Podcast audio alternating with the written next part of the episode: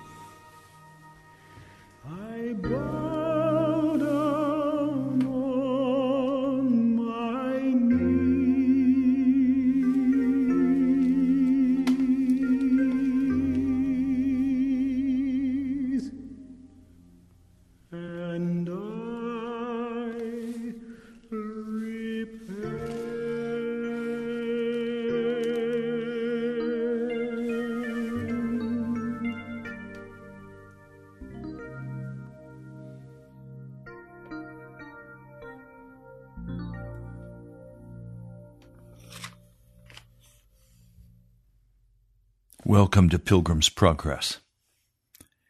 I'm Ray Greenlee from the National Prayer Chapel.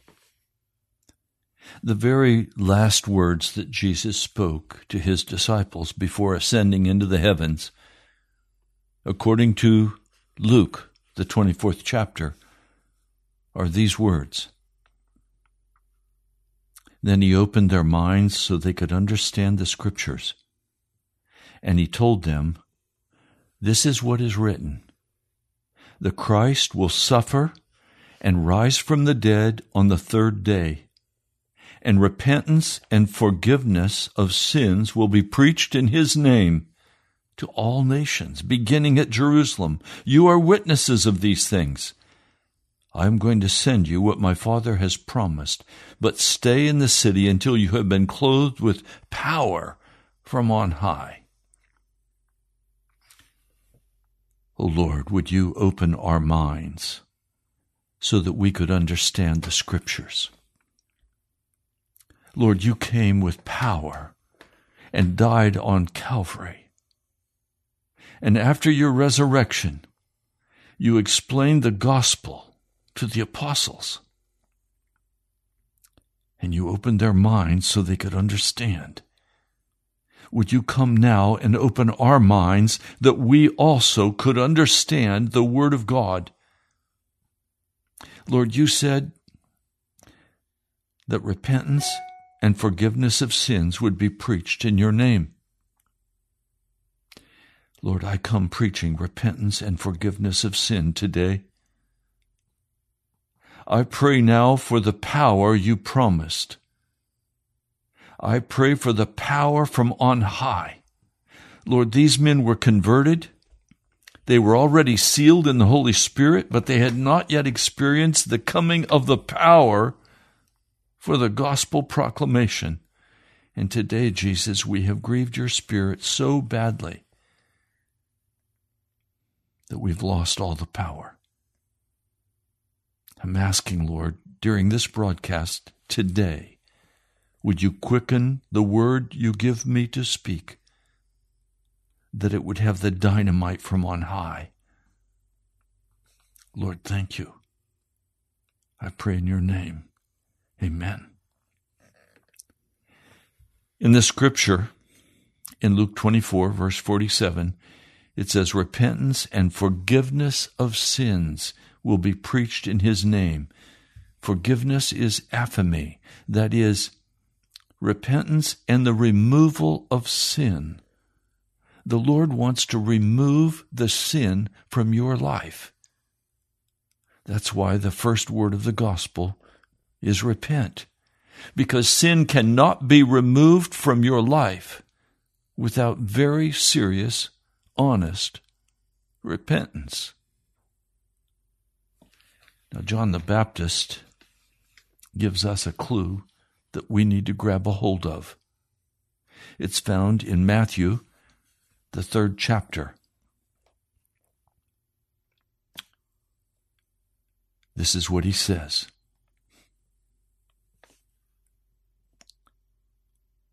You brood of vipers, who has warned you to flee from the coming wrath? Produce fruit in keeping with repentance. And do not think you can say to yourselves, we have Abraham as our father. I tell you that out of these stones, God can raise up children for Abraham. The axe is already at the root of the trees, and every tree that does not produce good fruit will be cut down and thrown into the fire. He's not speaking parabolically here. He is literally describing what is going to happen in your life. You have a choice. It's a very painful choice. It's a choice to recognize that the axe is at the root of your life. Now, what's so significant about this for me is that it does not say the axe is already at the branches of the tree. You see, when we look at this issue of sin and repentance, we have to look in two very clear places. One, we have to look at the fruit, and that could be fornication, pornography, cursing. It's the fruit of our hearts. But fruit comes out of the root. And John the Baptist is saying, look, the axe is at the root of your tree. In other words, the very root has to be dealt with. Not just the fruit.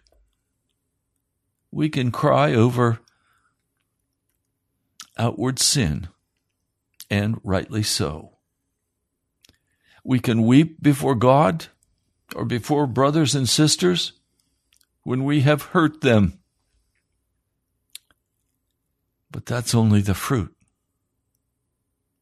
You see, if the root is not removed, it will continue to produce its fruit in your life. And at some point, God is going to say, go ahead and take that tree down. He's not serious.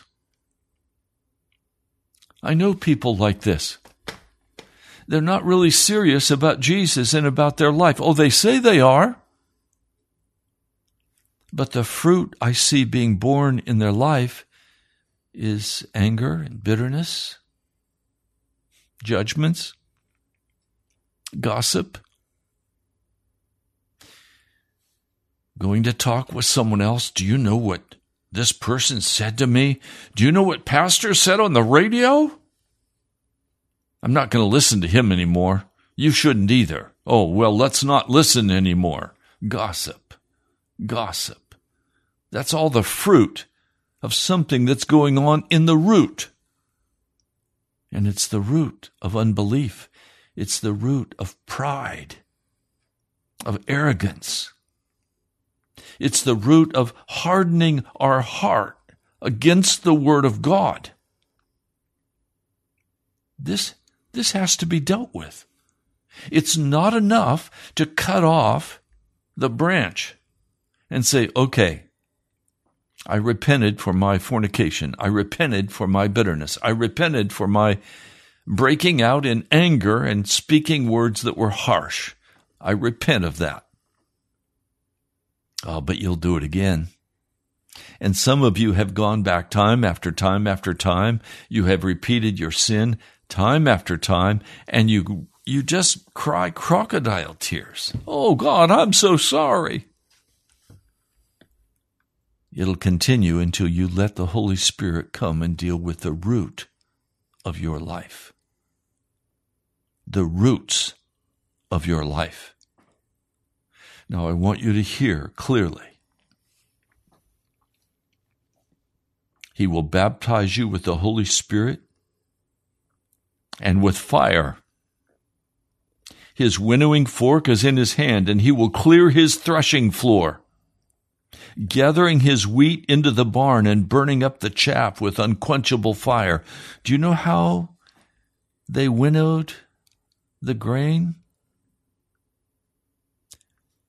They would have a fork where they would throw it against the wall, or they would trample on it. And when the grain began to be separated from the husk, they would throw the grain up in the air, and the wind would come and blow the husk away. Well, he's saying, look, that's what Jesus wants to do in the life of the people who choose to follow him. He wants to break the hard-edged husk off their lives. He wants to remove the bitterness. He wants to remove the rebellion. It's not going to be a pleasant task. It is going to be painful for the person who undergoes it. Jesus has tossed me in the air so many times. I feel like I'm being tossed in the air again with this move that I'm packing up for. I'm almost packed. But the Lord was very kind to me yesterday. He said to me, I know it's a major inconvenience to move, but if you'll take a hold of that with a good spirit, I will richly bless you. I said, Lord, I'm not upset at all that I have to move. Wherever you want to throw me is wonderful. Just get off all of the husk. Get me totally clean and washed, ready to go into your barn. I don't want any hard edges. I don't want any rebellion. I don't want any bitterness or anger. I don't want any unbelief in my heart. I want to be humble before God.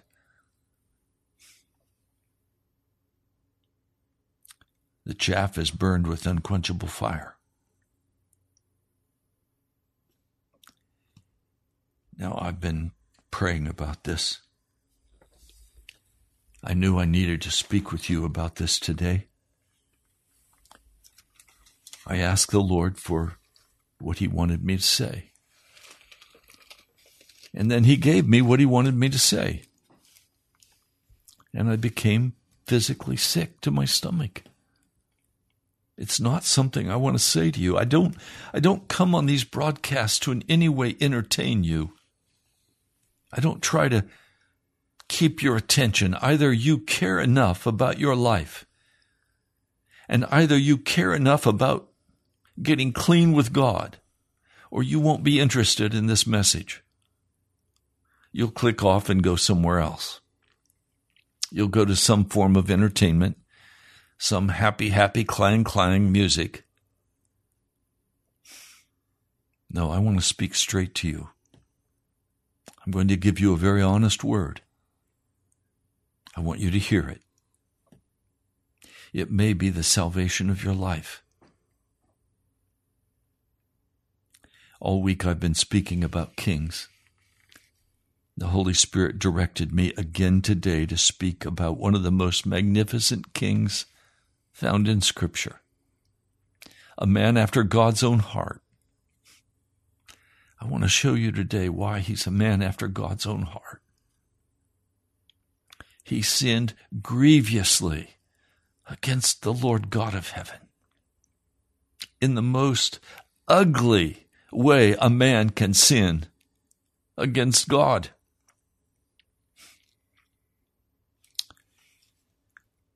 After he sinned with Bathsheba, and after he murdered Uriah the Hittite, who was one of his most loyal followers, after he took this lamb for himself and murdered Uriah, month after month he did not repent, but his soul was sick within him. He knew he was wrong. How could he deal with it? If he confessed it, he could easily be removed from the kingship. He could lose everything. But God was not happy. Chapter 12 of 2 Samuel. I'll begin reading with verse 7. Nathan said to David, "You are the man. This is what the Lord, the God of Israel, says. I anointed you king over Israel, and I delivered you from the hand of Saul. I gave your master's house to you and your master's wives into your arms. I gave you the house of Israel and Judah. And if all of this had been too little, I would have given you even more. Why did you despise the word of the Lord by doing what is evil in his eyes? You struck down Uriah the Hittite with a sword, and you took his wife to be your own. You killed him with the sword of the Ammonites. Now, therefore, the sword will never depart from your house, because you despised me and took the wife of Uriah the Hittite to be your own." David responds to this very straight rebuke, not as Asa did and imprisoned the prophet. Instead, he says, and this is why he's a man after God's own heart, his sin is utterly exposed. Chapter 12, 2 Samuel, verse 13. Then David said to Nathan, "I have sinned against the Lord." Nathan replied, "The Lord has taken away your sin. You are not going to die, but because by doing this you've made the enemies of the Lord show utter contempt, the son born to you will die." And after Nathan had gone home, the Lord struck the child that Uriah's wife had borne to David. He became ill. David pleaded with God for the child. He fasted and went to his house and spent nights lying on the ground. The elders of the household stood beside him, trying to get him up from the ground, but he refused, and he would not eat any food with them. And on the seventh day, the child died. The child died. He then got up,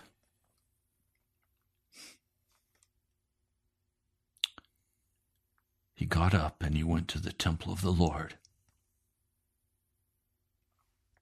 and he worshiped the Lord God of heaven. Makes my stomach sick. This sin so secret, but not secret, totally exposed. And now he knows that God was watching. My brother, my sister, God is watching you. God is watching everything you do. If you're casual before God, he sees that. If you're arrogant, if you're proud, if you're gossiping, he sees that. If you rise up in rebellion and arrogance, God sees that.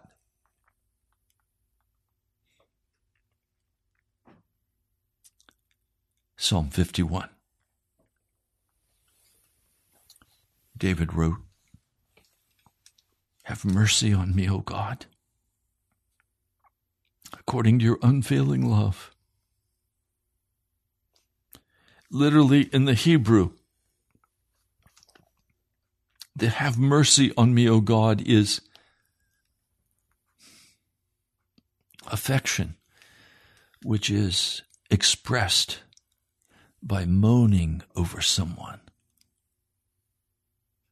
He's saying, "Oh God, would you come and moan over my wickedness? Would you come and moan over me? For I have done something so evil before you. Would you come in your mercy, not in judgment? Don't kill me, O God. I deserve to die. But would you come and moan over me? Would you share the pain of my anguish over what I've done to you? According to your unfailing love." In other words, would you do something about this? Would you take action? Would you moan over me, God, and would you do something for me? My sin is before me. I can't get through this sin, O God. Would you do something for me, O God? According to your great compassion. That is, your great compassion says you'll do whatever you have to do. There's no cost too great to do something for me, O God. I know you are a God of compassion. Would you come now and blot out my transgressions? Would you do something for me, God? Do you need God to do something for you today? Is there such pain and anguish in your heart?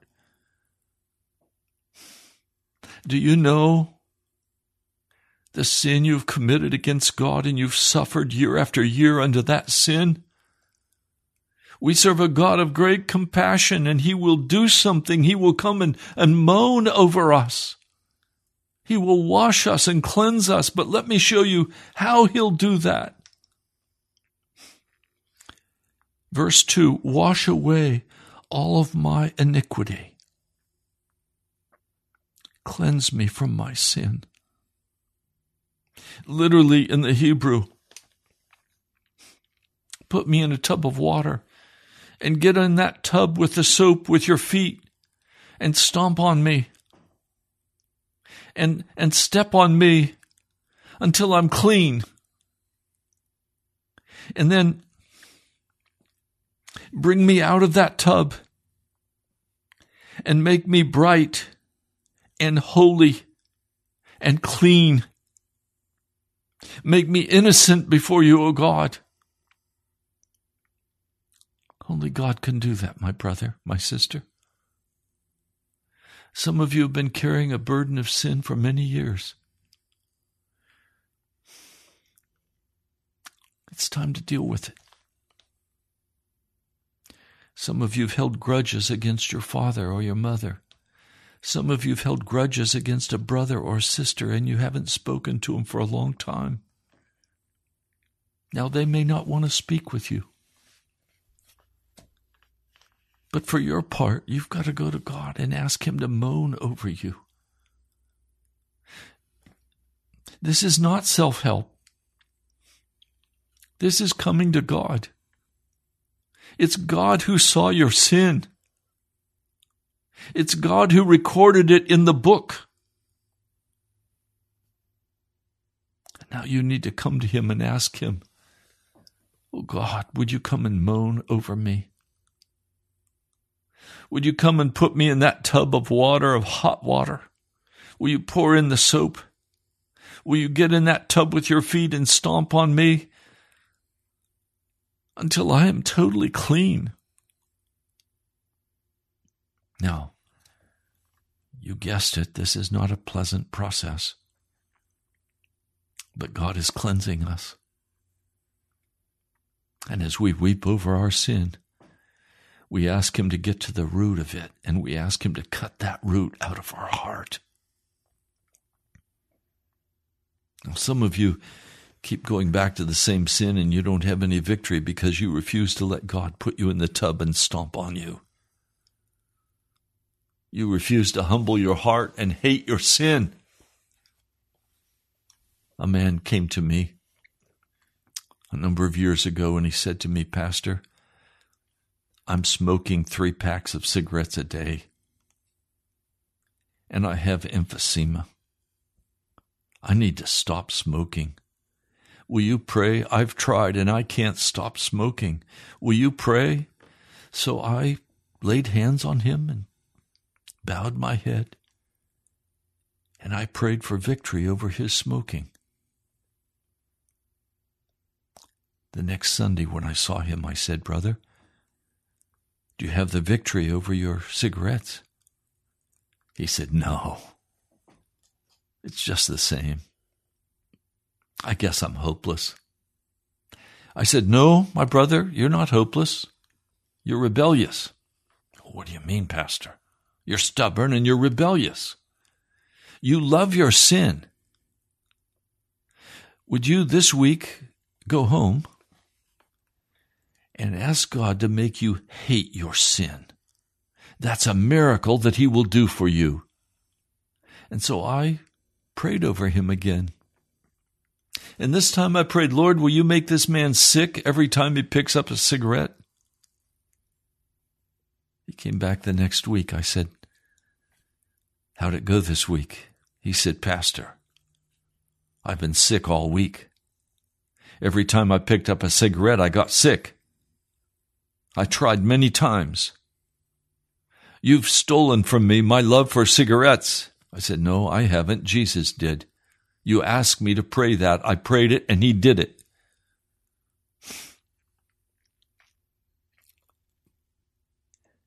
You can't overcome sin that you love because you just hate the fruit. You've got to hate the root. And you've got to ask God to apply His axe to that root and cut it out of you. And you're going to have to go before God. And you're going to have to ask God to moan over you and to take whatever action is necessary to change your heart. You're going to have to become conscious of the root of the sin in your heart and admit that it's pride. You're going to have to admit that you're stubborn. You're going to have to admit that you love your sin.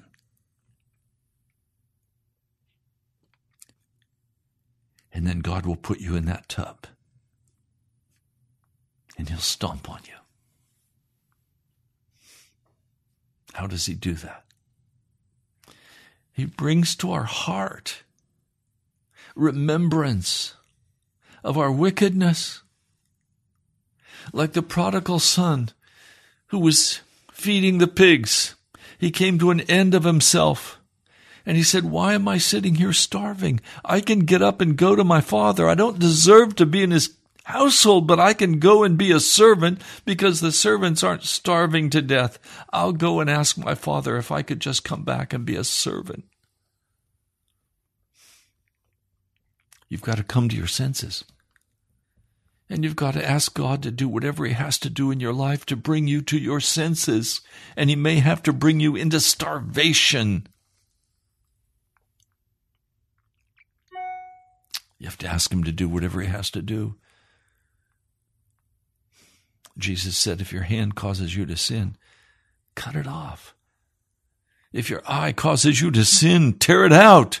Jesus only knew one way to deal with sin, and it was not self-help.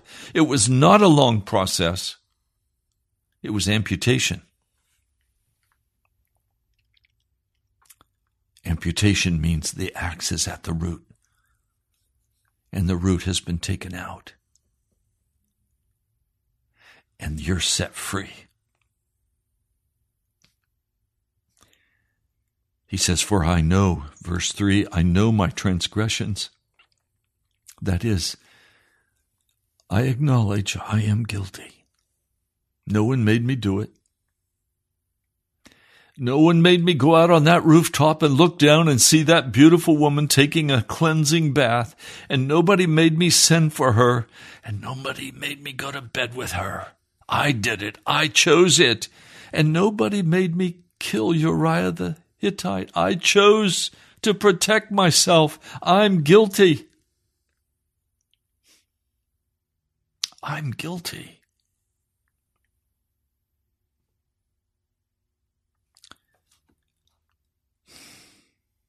There's a parable that I have treasured through the years, not from Scripture, but I don't know where it came from.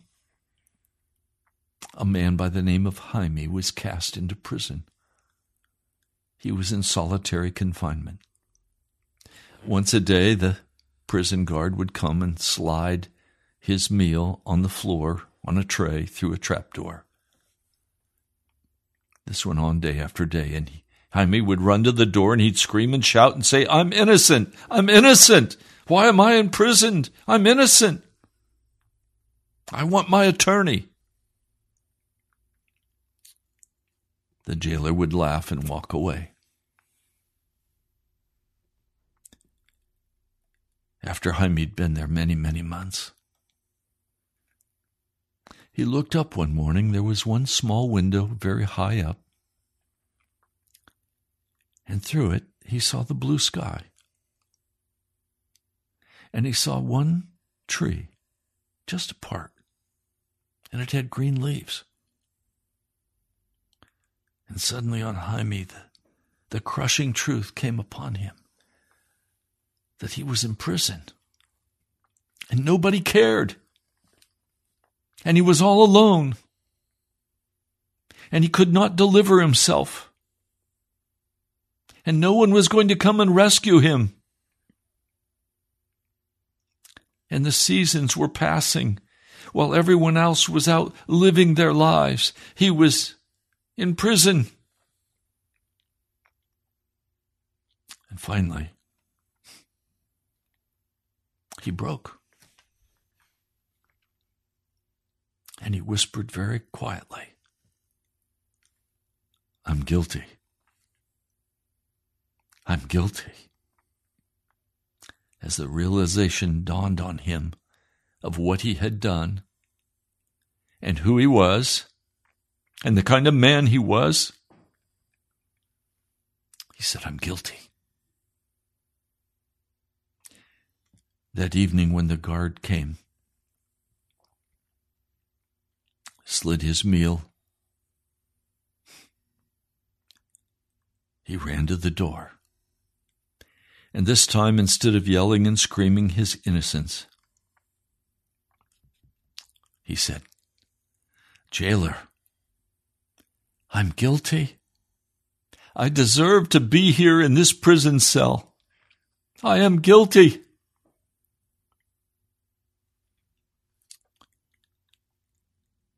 He went back and lay down on his thin mattress on his bunk, on a concrete slab. He didn't bother to eat. He just lay there weeping, knowing that he was imprisoned because he was guilty, that he deserved the prison he was in. And as he looked, there was something different about the door. He went to the door, and he pulled on it, and the door swung open. He looked out in the hall. There was nobody there. There was a door at the end of the hall. He walked down the hall. He tested the door, and it opened. And he stepped out into a fresh, wonderful summer evening. He was free. I love that parable because it so typifies the prison a sinner is in and doesn't even know it. And he's guilty. And we have so many things. We have the television. We have the entertainment. We have a smorgasbord of activities. We have every food you could desire. We have relationships and friendships and even churches that say you're loved and you can walk in your sin. You can stay in your prison and you're still loved and Jesus has saved you. Every lie to not allow you to recognize the desperate situation of your life, that if you don't repent and leave your sin, the axe is at the root of your life, and you will be cut down and thrown into the fire if you don't repent.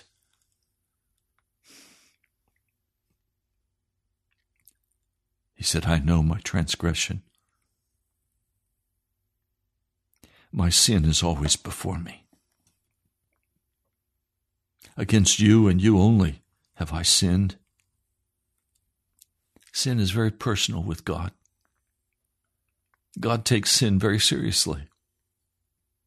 And sin is an action. It's something we do. I'm not dealing in any mysticism. Sin is something we do by our choice against the Almighty God. Sin is volitional. It is voluntary. That's why I ask people, do you have any known issues between you and your Lord? "Oh yes, I'm working on some things." Well, good luck. You'll never get over those things, and you'll be cast into hell for them. There's only one way to deal with those issues, and that is by cutting them off. By crying aloud to the Lord and asking Him to come and moan over you. Asking Jesus to come and heal you. You have to be made clean. You have to acknowledge that you have done something evil in the sight of God. You have to admit that God is right and that He is justified when He judges you, and you deserve to be cast into hell. There's no room for pride in repentance. There's no room for pride and judgments against a brother or sister. Love covers over many, many faults. 1 Peter tells us, love with your whole heart. Show hospitality. Show hospitality. love. He says, surely I was sinful at birth, sinful from the time my mother conceived me. In other words, I was twisted, I was distorted, I was bent when I was born. Don't try to tell me that babies are innocent. They haven't done anything yet, but the seed of sin is in them because they are direct descendants of Adam and Eve. And now they have to be born from above. They have to be moved from that position of wickedness into the kingdom of light. They have to have a supernatural work of cleansing and purging and purifying. They have to have a supernatural work in their hearts, or they will be lost. They are bent, twisted, distorted. He says in verse 6, surely you desire truth in the inner parts. That is on the inside that nobody else sees. You have to want the truth. Do you want the truth about yourself? Have you admitted you're bent and twisted and distorted, and that only a supernatural work of God can restore you to Christ and His likeness?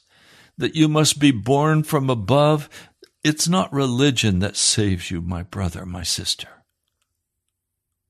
Can I be honest? I don't like religion. I'm not a religionist. I love Jesus. And I follow Jesus. And Jesus has given me a new birth by the Spirit. And He's transformed me into His likeness. And I rejoice in this. The Lord is so kind. He's so merciful. Oh, do I still make mistakes? Yes, I'm still immature. And probably for the first million years of heaven, I'm going to make mistakes. But mistakes are not sin, according to John Wesley and according to the Scripture. Sin involves a voluntary rebellion against Almighty God. But we're twisted and bent, and we have to have that new birth. Now, every one of you listening knows this, but I need to say it to you. Please, humor me. There is no salvation outside of Jesus Christ. There's no salvation in human effort. There's no salvation in trying hard. There is no salvation outside of Jesus Christ. He said, I am the way, I am the truth, and I am the life. So, I'm not a mystic. I don't try by self-surrender to find God. I don't try through meditation to find God. I meditate because I've found Him and I'm in His presence, and I meditate on Jesus. I don't always examine my belly button.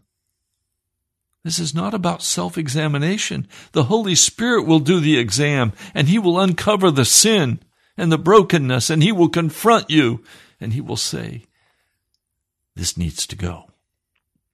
Will you let me take it? Yes, Lord, take it. Yes, Lord, take it.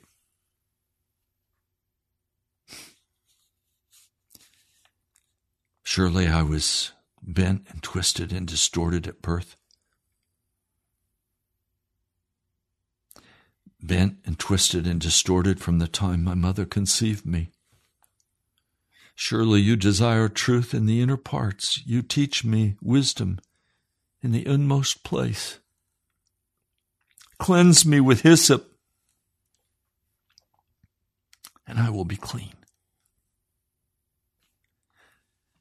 Use the hyssop, Jesus, to apply your precious blood to my life, and I will be clean.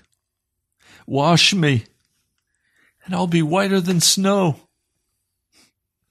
Let me hear joy and gladness. Let the bones you have crushed rejoice. Those bones are crushed when you're in that tub of water, and Jesus is stepping all over you. Hide your face from my sins.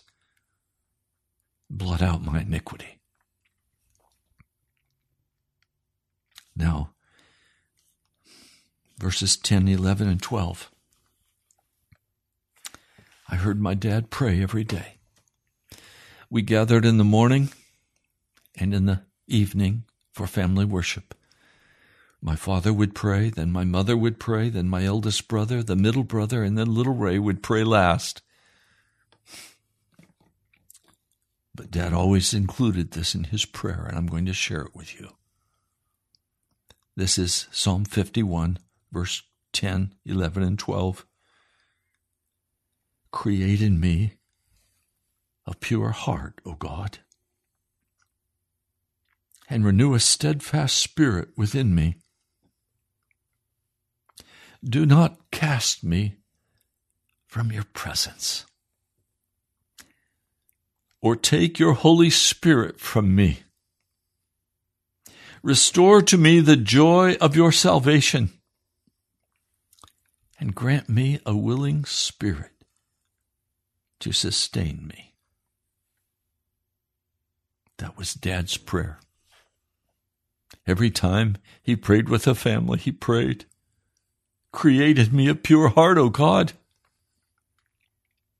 Renew a steadfast spirit within me. Do not cast me from your presence or take your Holy Spirit from me. You see, this is not a human work. This is a miraculous gift of God. If we will humble our hearts before Him and we will repent and admit our guilt, admit our wickedness,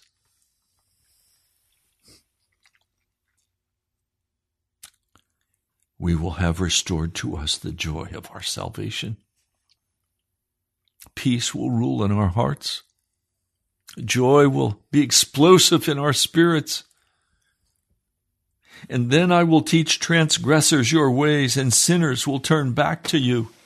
Save me from blood guilt, O God, the God who saves me. And my tongue will sing of your righteousness. O Lord, open my lips, and my mouth will declare your praise.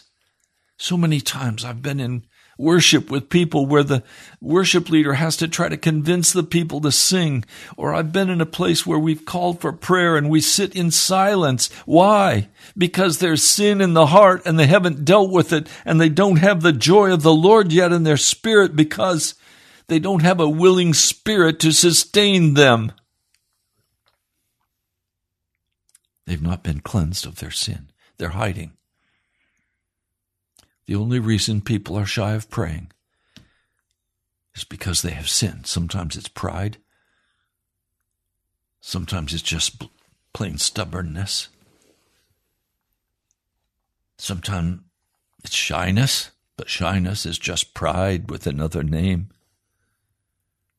When we come into the presence of God after we've been transformed into His likeness, there should be an explosion of joy and celebration and testimony and sharing. This is what God has done. I honor the name of Jesus. If we're ashamed of Jesus before a prayer group, He'll be ashamed of us before the angels and before Father. I'm so explosively joyous in Jesus. O Lord, open my lips, and my mouth will declare your praise. You do not delight in sacrifice where I would bring to you. You do not take pleasure in burnt offerings. The sacrifices of God are a broken spirit, a broken and contrite heart. O God, you will not despise. That's my cry for you today. The sin in my heart when it's been there, and this sin when I see it in brothers and sisters, literally makes me sick. I get a sick feeling in my stomach. I want to vomit. When I see bent and twisted and distorted people who have no intention of asking God to moan over them. They're too filled with pride, hardness, arrogance. I'm about my business. I've got my goals. I know what I'm supposed to be doing. I'm doing what I'm supposed to do to get ahead in life. Foolish man. Foolish woman. We teach our kids this. It makes me sick to my stomach. I want to vomit.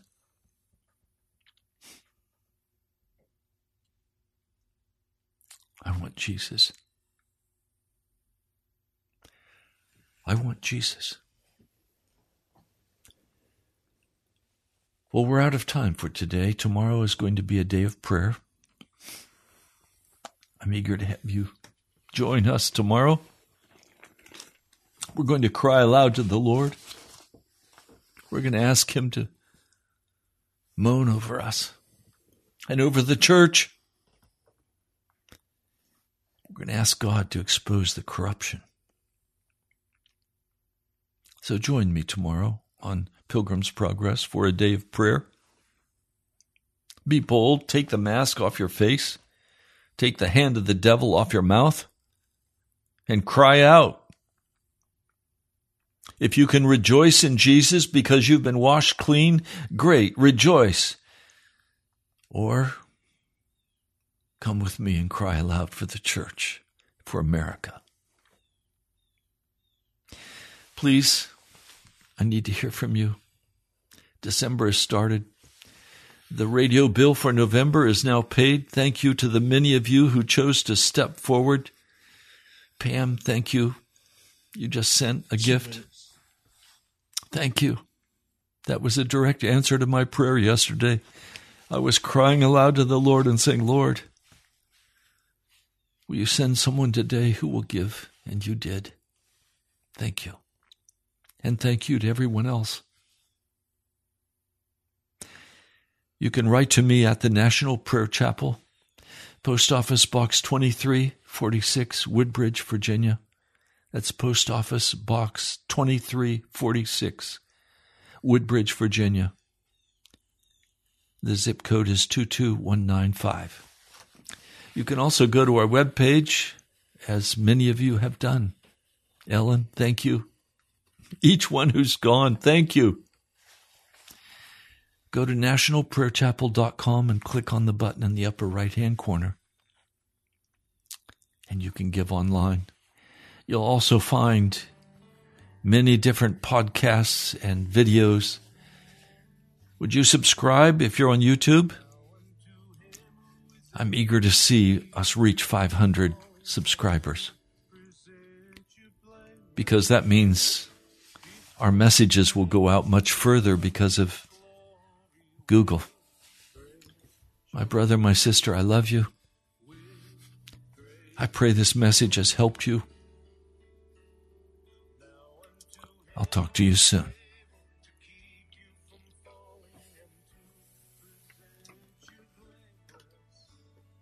Before the presence of His glory with great joy.